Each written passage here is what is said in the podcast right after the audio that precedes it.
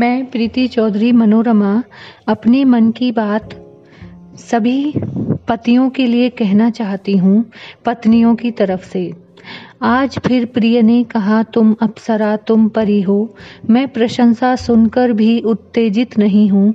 जानती हूँ यह सौंदर्य मात्र रात्रि का है। अंधकार में देखी गई वस्तु में रूप है। रूप खो जाएगा ज्यो तनिक हुई धूप है। दिन में मोहक शरीर मोटा हो जाएगा। यह प्रशंसा का कद स्वतः छोटा हो जाएगा। यह सौंदर्य ऐसा अंकुर है जो पनप कभी न पाएगा। रजनी की ठिठोली खत्म तो मिट्टी में तहस नहस हो जाएगा। यह रूप क्षण भंगुर है। जरा आने पर स्वतः गुम हो जाएगा।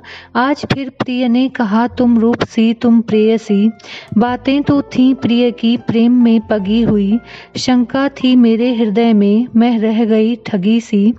हृदय के उद्गार ने फिर प्यार से, हृदय से कहा श्याम केश जो तुम्हें बदली प्रतीत होते हैं, श्वेत होकर कांतिहीन मेरे मीत होते हैं।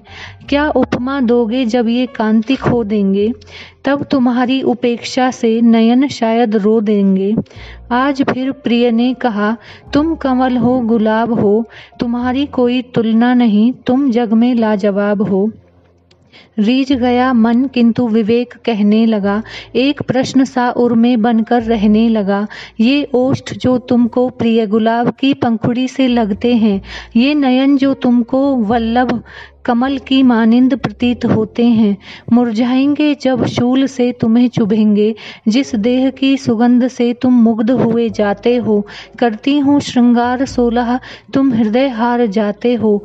जब यह देह प्रिय झुर्रियों से भर जाएगी, उस दिन तुम्हारी हृदय की कल्पना मर जाएगी। तुमको इस परी से जुगुप्सा हो जाएगी। शून्य में कहीं ये मधुर बात खो जाएगी।